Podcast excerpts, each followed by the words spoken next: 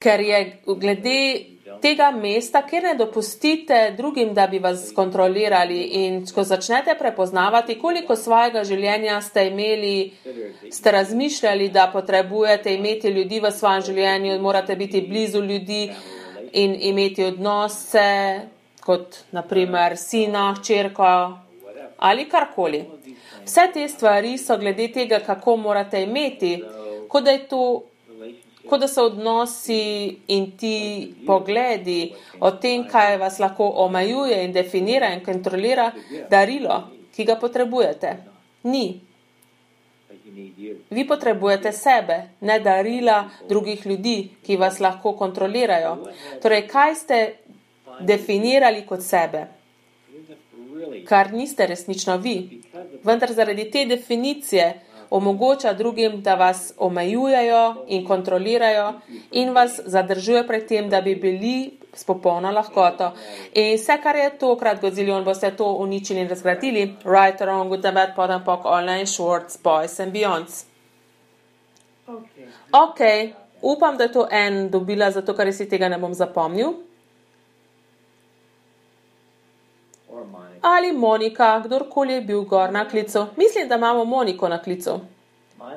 Monika, kje je, kje je, potrebujem to. Ali ni bila gorna od začetka? Je gor. Torej, kaj ste definirali kot sebe, kar resnično niste vi, kar vendar zaradi te definicije omogoča drugim, da vas definirajo, omejujejo in kontrolirajo in vas zadržuje pred tem, da bi bili vi s popolno lahkoto. In vse, kar je to, krat Godzillion, boste to uničili, razgradili. Right and wrong with the mad pot and pock, online shorts, boys and beyonds.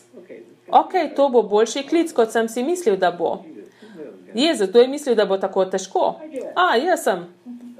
Torej, kaj ste definirali kot sebe, kar resnično niste vi, vendar zaradi te definicije omogoča drugim, da vas definirajo, omejujejo in kontrolirajo in vas zadržuje pred tem, da bi bili vi s popolno lahkoto. In vse, kar je tokrat Godzillion, boste to uničili in zgradili. Right and wrong, good and bad, pot and pock, online shorts, boys and beyonds.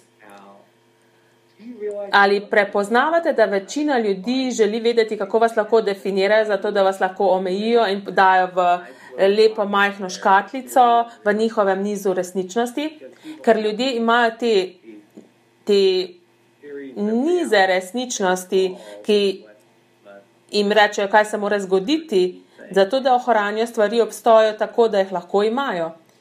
Torej, kaj ste definirali kot sebe, kar resnično niste vi, vendar vam zaradi te definicije omogoča drugim, da vas uh, kontrolirajo, omejujejo in definirajo in preprečujejo, da bi bili in vas zadržujejo tega, da bi bili vi s popolno lahkoto.